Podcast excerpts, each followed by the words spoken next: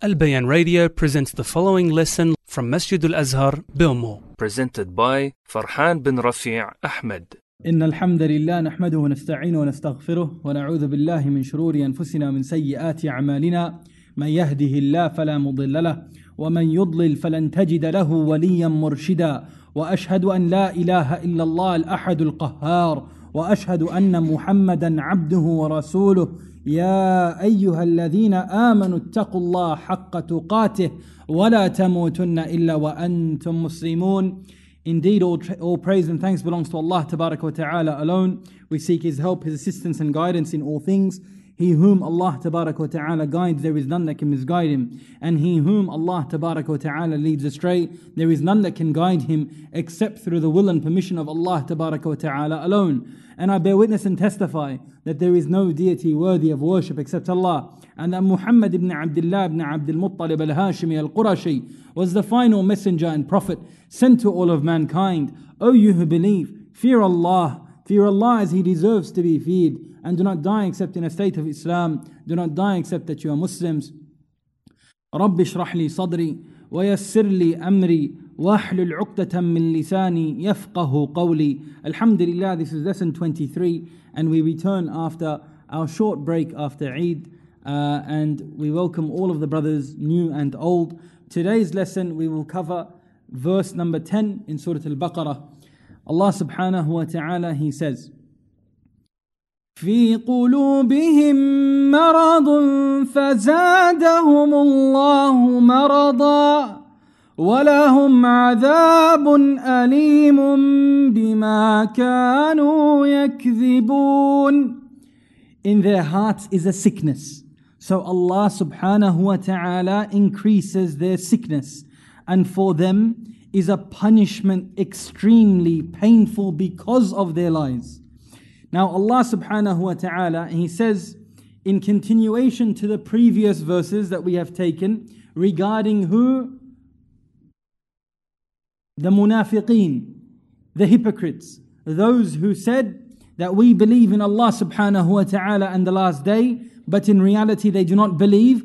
They aim to deceive Allah subhanahu wa ta'ala and the believers, but in reality they only deceive themselves, but they fail to perceive it. This is the continuation of these two previous verses. So, what is the state of these people?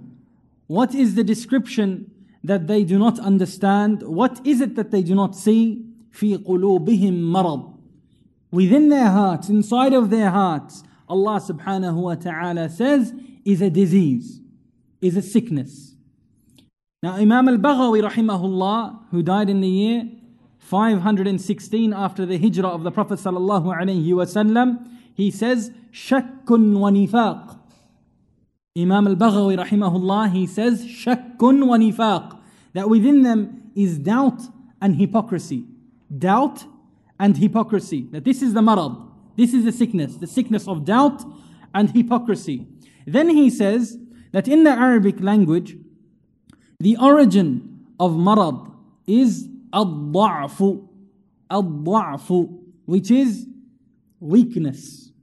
So sickness comes from the word that means weakness.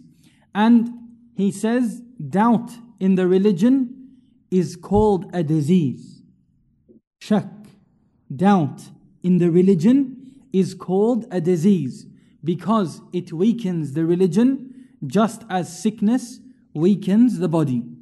Now, something that is important, my brothers and sisters, is in the Islamic context, there are two types of diseases and sicknesses the sicknesses of the heart and the sicknesses of the body.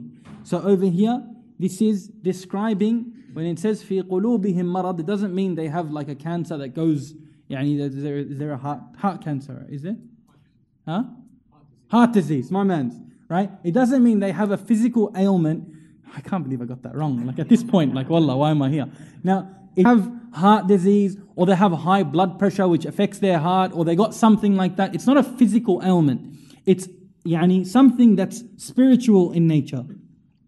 Now, Imam al-Qurtubi rahimahullah, who died 671. He says regarding this verse that their hearts are described in this way, that it has a sickness in it, to show the state of the corruption in their i'tiqad, in their beliefs, in their creedal system. And this is either that their hearts were upon hypocrisy and doubt, or that it was stubbornness, rebelliousness, and their rejection. So over here, في قلوبهم مرض is a description of the beliefs that they had. That within their hearts, what they maintained of their beliefs was distorted. It wasn't in the correct way. Or he says that it could be that it's a description of their nature as being stubborn and rejecting the truth. Not that they were, يعني, not that they had shak, not that they had doubt, but they rejected the, the truth after knowing it. That there wasn't any doubt here. So it could be a description of their rebellious nature as well. Now, Hussein says that the sickness itself in the hearts was the beliefs that they carried. The sicknesses that were in their hearts, in the hearts of the munafiqeen, was the beliefs that they carried. So someone who has false ideologies and creeds can be described as being marid, as being sick. So this is very, very important over here. Imam who? Qurtubi, Qurtubi, Qurtubi. Imam al-Qurtubi rahimahullah is saying that if someone is not upon the correct creedal way, that you can say that this person is marid, he's sick. Very important. This is why it will explain why some of the scholars had talked about other people who were on deviated methodologies and said, Fulan marid. This so and so was sick. And you're thinking, the guy lived till he was 90 years old. What are you talking about? You know what I mean? He looked like he was pretty okay. But no, marid, sicknesses of the heart. Now, what is the effect of this sickness? Now, this is a sickness that's there, that's doubt or rebelliousness or hypocrisy, nifaq. What is the effect of it in their hearts? Imam al-Qurtubi rahimahullah, he says that they were free from being protected, they were free from being protected, guided, assisted, and helped by Allah subhanahu wa ta'ala. When they held these beliefs, then they were not protected by Allah subhanahu wa ta'ala, and they were not assisted by Allah subhanahu wa ta'ala. They lost this. Just because of what? The beliefs that they carried. He later says in his tafsir that others have mentioned that this means that they find tranquility in the dunya. La ilaha illallah. That when this shak, this doubt comes into your heart, the effect of it, how it shows, what happens now is that now you find peace in the dunya, tranquility in the dunya, and they love the dunya and they become heedless regarding the akhirah, regarding the hereafter, and they turn away from the hereafter. Yani, they don't walk, work towards the hereafter anymore. They focus just on the dunya. They focus on what they love. They love the dunya and they do not love the akhirah. This is perhaps, wallahi, one of the scariest characteristics of the munafiqeen, of the hypocrites, that is most relevant to us today. We ask Allah subhanahu wa ta'ala for His protection. This lack of awareness of the akhirah. The lack of awareness of the akhirah. Yani, this dunya focused mentality is a poison that unfortunately it is maybe the characteristic of our time. That we are heedless of the akhirah. Now, this dunya, my brothers and sisters, is worthless. Only this religion, only this religion anything that revolves around this religion, that is worth concern. That is worth what you're supposed to be thinking over. If it's not concerning the religion, then it is useless. It is worthless. Now, the problem is, is that we focus on our akhirah way less than we focus on how much we focus on the dunya. And yani, let's take this, yeah? A little bit of an example. Let's just say you had I, I had fun when I was typing this one up. I was thinking about it, I had a bit of a laugh. Now, if you had a job that started at 7 a.m. in the end of the world, dunya, two, three hours away, okay? Two, three hours away, 7 a.m., okay? And the money was good. It wasn't just good, it was good, Right? It wasn't good, it was good, right? So say he's in trouble. Now say you had a job of spending one hour of your trade, one hour of your trade on your job, and your normal rate, let's just say, is 100 bucks for your hour, right? For this one hour. But this brother, he knows you. He knows that you're a shaghil. You're a, you, you know how to do your work. You know what I mean? And he says, You're going to come drive out to me two hours, two, three hours, and then you're going to go back two, three hours. So I'm not going to give you 100 bucks, I'm going to give you five grand.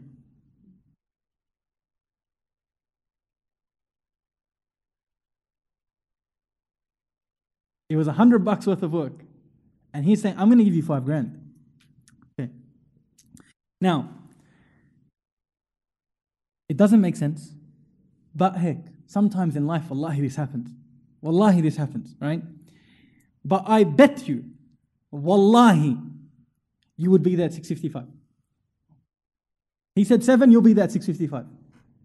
You would leave, yani, your house at 455 because the, the job is two hours away, and you'd get there at 6.45. You would know, 6.55, you would know every traffic camera, where the school zones start, where they stop, you'd know all of it. You'd research the route. You'd make a plan, where I'm going to stop for petrol. Should I get breakfast on the way? Is it like a V or a ka'ak thing today? Or is it lahma or a Red Bull today? What, what's going on? What am I doing today? Where am I going to get breakfast? Maybe there's like a food joint somewhere close. You You'd be there at 6.55. غصبا عنك. Whether you like it or not, you would have left your house at 4.55. Two hours away. What? For what? Money. Yes, he times what? Times 50? Right? Times what? 100? Yeah? 500? Yeah, whatever. Yeah? No. He times that by an absurd amount. And you ensured that you would be there. For one hour's work, you ensured that you would leave at 4.55 for this payday. And you'd brag about it to your friends. You'd talk about it to everyone that you knew. I just got paid big bucks. What'd you do? I went akhir dunya, I came back. Now, my brothers and sisters, you chase this dunya in this way, and everyone does it. I, I don't care who you are, you do it. Don't tell me that, oh, no, no, I would have said no to that because, no, no, no, you would have done it, right? But Ar Razzaq, the one who has all rizq, Ar Razzaq, Allah subhanahu wa ta'ala, the provider of all rizq, He tells you to wake up for Fajr. And He says just the sunnah of Fajr, just the two units of prayer, just before Fajr, it's not five grand. It's better than the world and everything it contains. Allah is giving you this. He is telling you, wake up at a certain time, you just pray two units of prayer. Wallahi, the sunnah of it is that you're actually supposed to recite the shortest surahs there. It's not supposed to be a long thing. It should take you, if you if it takes you five minutes, that's a good day. You know what I mean? Like, mashallah, you took all your khushu' in Subhana Rabbi al-A'la. Like, you took your time. You know what I mean? It's not even meant to be a five minute thing, but Allah gives you gives you in return something that is better than all of the world and everything in it. Where were you at 4:30? Where were you?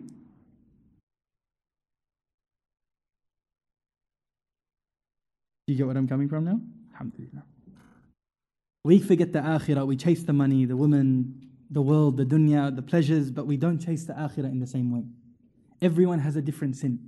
For some people, it'll be the, the money whatever it is, sell whatever it is, whoever it is, doesn't matter. Right? But for other people, it's the eyes. They chase the dunya. Yani, 11 o'clock at night, on a Friday night, you have nothing to do but to go to KK's. Driving that box, you know what I mean? But you're at KK's. And you're looking at everything that walks, everything that moves, everything on wheels or not. If there was a wheelchair, you'd probably look at it.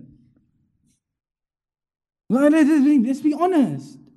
It's disgusting. Wallahi, it's disgusting that Muslims can be brought down in this way. The next morning, Gonskis. This bloke is never nowhere to be seen. No masjid, no fajr, wala shi. Wakes up after dhuhr. Let's see if he prays. Alhamdulillah if he does.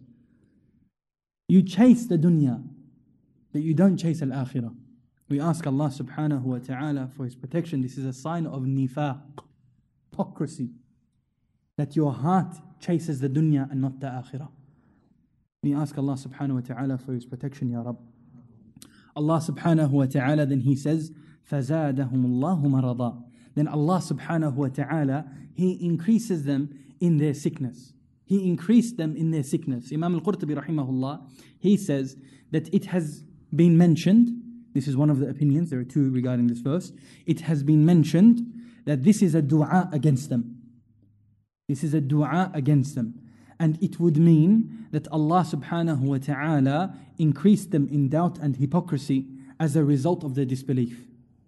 Allah increased them in doubt and hypocrisy, shak and nifaq, because of their disbelief.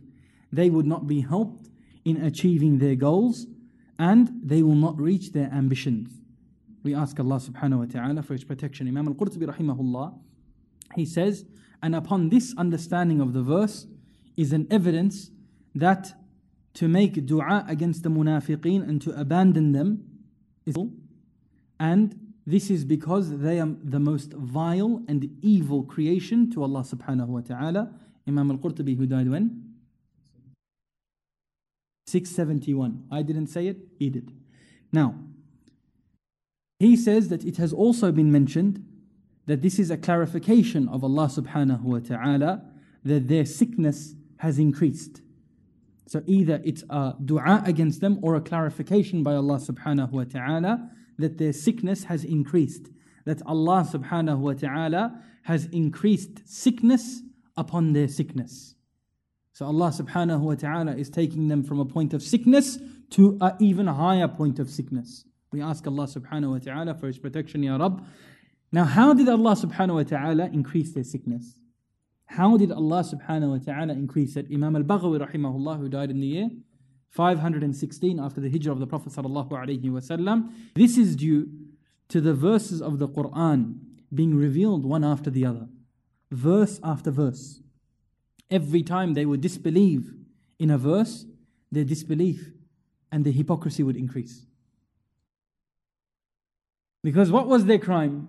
They had doubt in the Quran, right? They were hypocrites regarding the Quran, what was revealed to Nabi Sallallahu So with every single verse that was revealed, it was something that they further rejected. So it, mean, it, mean, it meant that their sickness was now increasing. Subhanallah. With every verse, they increased in their sickness while the believers were increasing in their guidance. Now, Imam al Baghawi, rahimahullah, he also says, regarding وَلَهُمْ عَذَابٌ أَلِيمٌ For them is a painful punishment. He says, a painful punishment, a punishment that reaches their hearts. A punishment that reaches their hearts. Because where was the crime? In their hearts. So it is important to note that the punishment for them is going to be in their hearts. Now, بما كانوا يكذبون Imam al-Baghawi rahimahullah he says by their rejection and lies regarding Allah subhanahu wa ta'ala and his messenger sallallahu alayhi wasallam in private. This is what they used to lie about. It wasn't yani someone was a liar about yani my goods is good, will you take this? Yani it's not that type of lying. The specific issue that they had, right? Well, this is what they used to lie about is we believe in Allah, we believe in the messenger, we believe in al-akhirah. But they did not believe.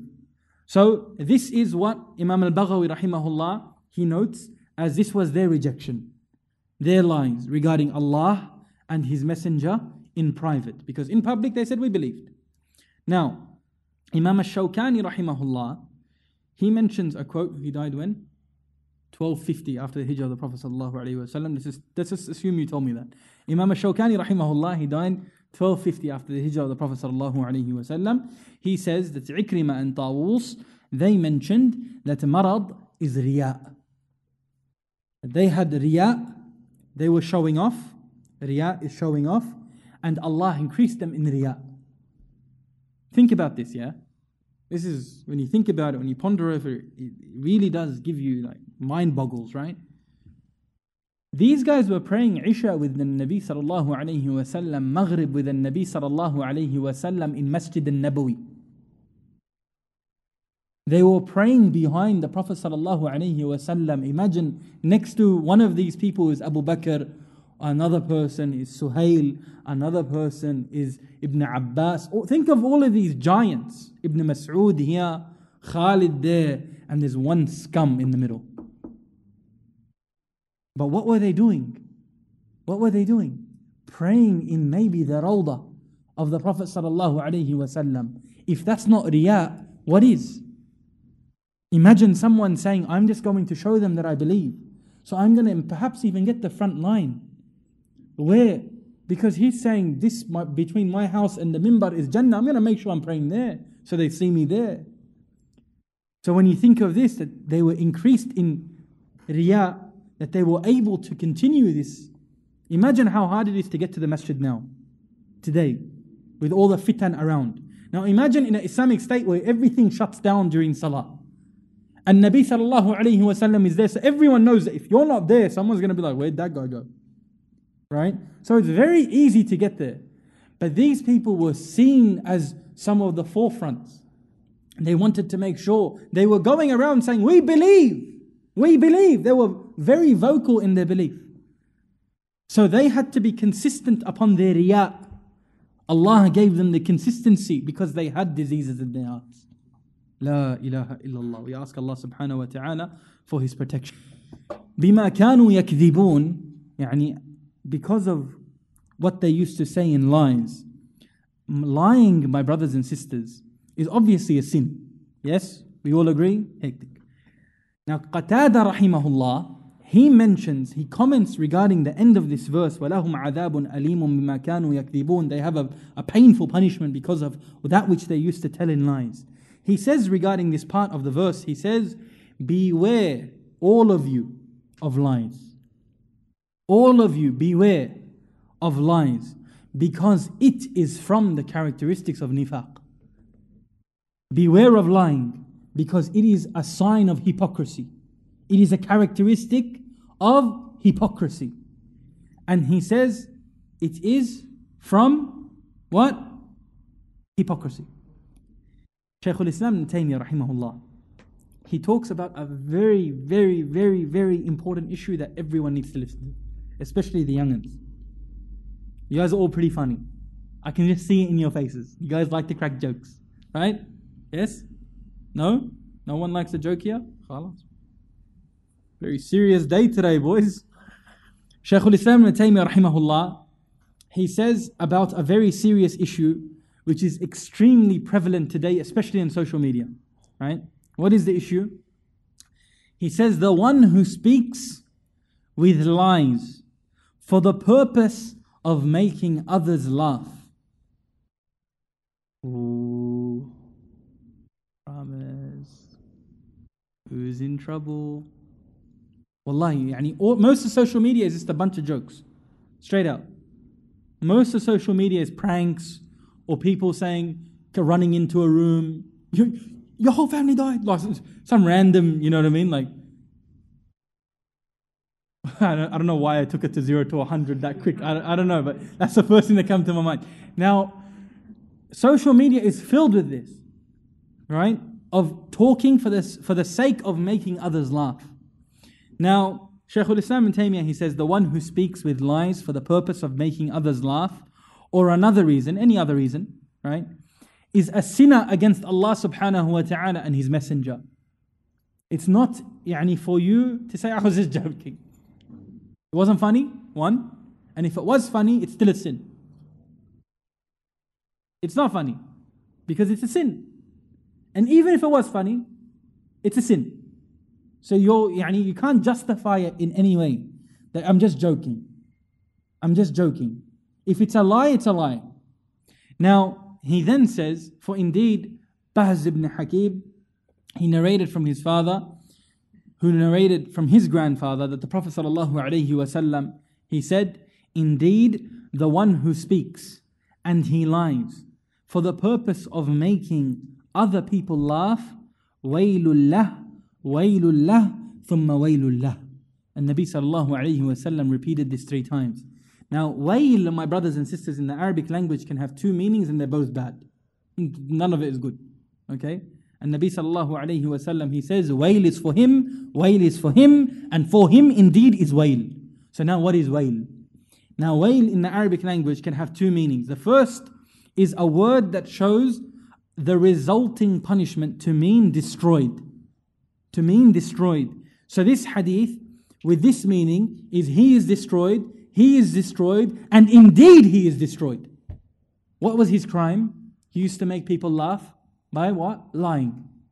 Now, the second is a place in Jahannam, a valley in Jahannam, a wadi in Jahannam. So, this hadith now would mean for him is that valley in Jahannam, in the hellfire. For him is a valley of the hellfire. For him, indeed, is a valley in the hellfire. Both of these are, yani you can't get, if you're destroyed, what, what happens? You're going to go end up somewhere. It's not going to be good if you're destroyed. If you're destroyed, it means you're going to Jahannam, right? Or it means you're going to have a hard time getting to Jannah, whatever it is. But you're destroyed. It's not something that's good for you. So over here, this sin, my brothers and sisters, of joking while yani, you're just you're lying is not something that you should take lightly. Shaykh al-Islam ibn Taymiyyah rahimahullah continues and says that indeed Ibn Mas'ud radiallahu anhu he said, Indeed, lying is not appropriate when being serious or when joking. Lying is not appropriate when being serious or when joking. So, my brothers and sisters, we need to take extreme caution into falling into sins, which is from the characteristics of the munafiqeen, the hypocrites, and we ask Allah subhanahu wa ta'ala for His protection. Now, Ibn al Qayyim, rahimahullah, who died in the year 751 after the hijrah of the Prophet sallallahu he says in Shifa'ul Alil, one of his books, he says that the heart has two sicknesses. Generally, the heart has two sicknesses. The first is a shubha wa shak, doubts and misconceptions. And the second is wa shahwa wal ghayb, desires and deviation. Right? He says that shubuhat, doubts, shubuhat, doubts, and shahawat, these two types, are the root of all sickness in man. Aslud da. They are the root of all sicknesses in the hearts of man. He says that the sicknesses of the shubuhat, doubts, is harder than the two. Yani, it's harder than dealing with your desires. Doubts are harder than dealing with your desires. And he says, and it is quicker to kill a heart it is quicker to kill a heart than the two. Yani, it is more dangerous upon the heart and it is quicker to destroy the heart, subhanAllah. Now, he says regarding this verse that they, the munafiqeen, they had this type of sickness. The sicknesses of shubuhat, doubts, and jahal, ignorance. And he later says that the cause of both of these sicknesses, the cause of both yani, uh, shubuhat which is doubts, and shahawat, which is desires, he says the root of the cause of both of these is ignorance, jahl. And he says the cure for both of these is knowledge. Is knowledge. So the cure for both deviation in creed, whether it's the doubts that someone might have in aqidah or whatever it is, the cure to it is knowledge. And the cure for shahawat, for desires, if someone is struggling to lower his gaze, mathalan, then a few things will help when he reads about the punishment of the grave or the hellfire or the end result of those who disobey Allah or knowing Allah subhanahu wa ta'ala or knowing an Nabi sallallahu alayhi wasallam and all the struggles that he went to just for you to be a Muslim and you're doing that. So these things, these, this is knowledge and this will help you stay on the straight and narrow. Now subhanallah, this is the last long. We're gonna finish really soon. I know you guys are all tired. You guys got long day. It's Monday. You know, I, mean? I, I get that. But last point, and it's very important. Wallahi, and it covers two important points. And this is, yani, we ended off here, inshallah. Doubt, my brothers and sisters, in the religion is from the characteristics of the munafiqeen. Doubt in this religion is from the characteristics of the hypocrites. And we want to have complete yaqeen, firm conviction, faith. We don't want to have any doubt. And this is the way of those who are opposite to the, the mu'mineen, the believers. So when doubt enters faith, my brothers and sisters, it weakens the faith just as sickness weakens the body. So when you have doubt, it spreads. Think of a fever, it goes into every part of your body. You feel tired to walk, but see, it feels like it's in your head. You, your back starts to ache. You don't get it. It goes everywhere, corrupts everything, weakens the entire body. That is the same way that doubts corrupt the body. They corrupt your faith. The body of faith, they corrupt it. One doubt, wallahi, has the ability to destroy your entire religion. One doubt, when you ponder over it, ponder over it, ponder over it, it just ruins you. We ask Allah subhanahu wa ta'ala for His protection, Ya Rab. Now, this is why, subhanAllah, the general people, the awam, the lay folk, the lay people, you and me, we are told not to read the books of the people of ignorance or the people of disbelief. The people of innovation, the people of ignorance, or the disbelievers. The awam, the general folk, are told not to read their works. This is reserved for the older, more senior, more knowledgeable students of knowledge. And they are the only ones who are allowed to read these works, and they are only allowed to read them for the purpose of refutation. For the purpose of refu- ref- refutation, nothing else. Now, the Prophet ﷺ, he saw Umar. Umar. Umar, where he would walk one way, shaitan would go another way because he knew there was no chance with Umar. And Nabi sallallahu alayhi wasallam, he saw Umar radiallahu an holding a piece of the Torah. He had some of the Torah in his hand. And An Nabi sallallahu alayhi wasallam saw this and became angry with him. Umar. And he says, Are you in doubt, Ya Ibn al Khattab? Do you have any shak? Are you in any doubt about this matter? What I have brought you is pristine and clear. I have brought you something that is completely pure. There's no deviations in it. It's completely correct from Allah subhanahu wa ta'ala. And then he says, if Musa, my brother, if Musa alayhi salam, my brother, was alive today, then he would have been compelled to follow me. Ah, ilaha illallah. I got a goosebump. I'm not lying. If Musa alayhi salam, the Prophet sallallahu is saying this, if Musa, my brother, was alive today, he would have been forced to follow me. He would have no choice. Because he is the Nabi for all nations, for all time, the last prophet, and Nabi So anyone who's alive in his time has to follow him. Now, the Prophet ﷺ is telling the entire ummah that in this time, after the prophethood of Muhammad ﷺ, there is no need for anything prior, as this is the final message. And there is no law that can be taken from the previous texts, as this abrogates all of the previous texts and their laws. The Quran abrogates everything that came before.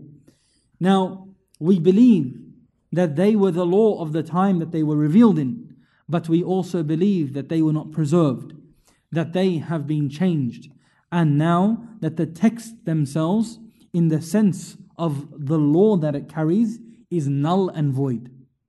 It does not have any weight in our Sharia. We can't say we can drink khamr because in the old gospel it's there we can drink. Yeah, it's not. That's not the case.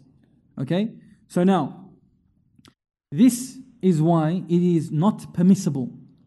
It is not permissible for any Muslim to read the previous texts except for the scholar who is using their texts to show inconsistencies, contradictions, and to show its distortion. And I think, personally, I think that the only time a person should read this is if a student wants to go into this sphere of interfaith debating, then I believe he should only do it after getting exclusive permission, tazkiyah, from a scholar, a sheikh, who authorizes him to do so because the scholar can see that this person is faith, is firm in his faith and he is firm in his knowledge of the Quran and the Sunnah. He can see is he well versed in the preservation of the Quran and the Sunnah. He can see all of these things because the person is coming to him. Because if a person is not well versed in our sciences and his iman is low, and he he's a new student, right? Especially if he's a new student, he's got that hamas, that yani, that zeal when you come onto the deen. I'm going to show every one of these ones why they're one, two, and three. You know, I'm going to put it on every single one of them of why they're on falsehood and going to Jannah. I'm going to Jannah. And that's that's every second day. Yani every person who comes onto the deen, they want to do that. Right? For that's the day two for them. Right? It's like part of the being a, a shab with hot blood. You know what I mean? With this, khalas, I'm ready. You're laughing because you know it's true. Now, now, if this person who's a new student goes and someone poses to him a doubt regarding Muhammad sallallahu alaihi wasallam that he never has even heard, or for instance regarding the Quran, or regarding the Sunnah of the Prophet wasallam, then this in itself will cause him to doubt his own faith, and this will eventually weaken his faith if he is not dealt with very carefully by his scholars. And yani, if it's not rectified, it could be a very dangerous place for him to be. Now, this is the same in regards to the books, the lessons, and the people of innovation. Our Salaf, our pious predecessors, were crystal clear on this issue. There was no doubt regarding this issue that we are free from the people of innovation. We do not listen to their da'wah, we do not read their works, we do not engage in even debates with them, we do not swear and curse at them, and we do not harm them in public. We don't harm them in private. We don't actually bring physical harm on them. This is not from our adab. When you go on TikTok and you're having these little vibes with the Asha'ira, you're all one, two, and three, bleep, bleep, bleep, right? You can't call another Muslim a dog, wallah. Whether you're on the truth or not, wallahi, it's, it's a shame. You, you're trying to get his guidance. Yani, subhanallah, you're trying to show him why you, you're upon truth and he's upon falsehood, but you think the way to do that is calling him a dog. You might be a donkey, but he is not. Like, I can't, I, Anjad, how can you think that the way forward to teach this person the beauty of Salafiyah, the beauty of our Aqidah, is to call him a dog? I see this, wallah, I see this. Brothers that have don't call anyone a dog, please. Anjad, no, I'm being serious. The, the fact that we have to say this is sad because we see it time and time again, not just from here, it's, yani, it's worldwide. That brothers who are upon the truth, on true aqidah, yes, but no adab. No adab whatsoever. Swearing at people, you're all one, two, and three, you're all this, you're all that. Astaghfirullah. You're not supposed to even be talking there, let alone swearing at them. We ask Allah subhanahu wa ta'ala for His protection, Ya Rab. So, this is not for the average person, this is not for a new student of knowledge to throw this person three days into the masjid online and makes takfir on all the rawafid and the asha'ira and he curses them. And this is not for يعني, a student of knowledge to do. This is not from the adab of the student of knowledge. Wallah. Now, the only ones who should be reading the works of the deviants or listening to their lessons or engaging in da'wah to them are those again who have been given exclusive permission by their mashayikh and their teachers. If your sheikh, a credible sheikh, not just Sheikh Google or like some guy on TikTok who's got a beard and he's also calling the other people dogs, you know what I mean? It doesn't work either. Yani an actual credible, someone who's graduated from a university or some sheikh has given him tazkiyah, someone, right? An actual sheikh, someone who studied. He is someone who is supposed to be engaging in these debates because he has adab. He's, he's learned the adab, insha'Allah. So the only person who is allowed to do this is the one who is, in my opinion, who is someone who is given exclusive permission by their qualified mashayikh. And wallahi, the damage that is being done by illiterate students of knowledge who have no clue about the intricacies of the Quran and the Sunnah by engaging in these discussions is unbelievable. Wallah. And it's setting us back. It's pushing our da'wah like years back because of these yani, individuals who have no knowledge but they're just going on the other side and they're making our aqidah look very simplistic and look very idiotic because of the adab that is shown. And yani, this is why we are not allowed to curse at another person's father. Because that person who you curse, curse that person's father is going to curse your father. Right? This is why you're not allowed to do this. Certain adab that Nabi gave us but we're running amok. Now I have seen, subhanAllah, in my personal life, brothers who claim to be on the manhaj of the Salaf, and because they did not really have a strong body of knowledge, they fell into simple doubts, wallahi, simple doubts that were placed there by deviants, and they deviated because of this. To the point that I know one student who I knew personally who left his studies in the Islamic University of Al Medina and became a full blown deviant. He left the university completely, it was a scholarship. He gave the scholarship away. And why? In my assessment, from my assessment of the issue, it was first issue of listening and studying online with deviated individuals. Things that have fiqh or maybe yani Arabic language or whatever it is, maybe heart softeners, and this was the root that caused it all. Now, a simple shak, my brothers and sisters, can destroy your entire religion, and we ask Allah subhanahu wa ta'ala for His protection, Ya Rab. But Ibn al Qayyim, rahimahullah, and I'm going to end it with this Ibn al Qayyim, rahimahullah, he says something beautiful. He says that the Quran is described as a shifa. The Quran is described as a cure. What does it cure? The physical ailment, yes, we believe in this, but it cures the hearts. So the person who is finding doubts in their religion is upon him to go back to the Quran. Barakallahu wa sallallahu ala nabiyyina Muhammad wa ala alihi wa sahbihi wa sallam wa jazakumullahu alaykum wa rahmatullahi wa barakatuh. This program was presented by Al Bayan Radio, the voice of Ahl Sunnah wal Jama'ah.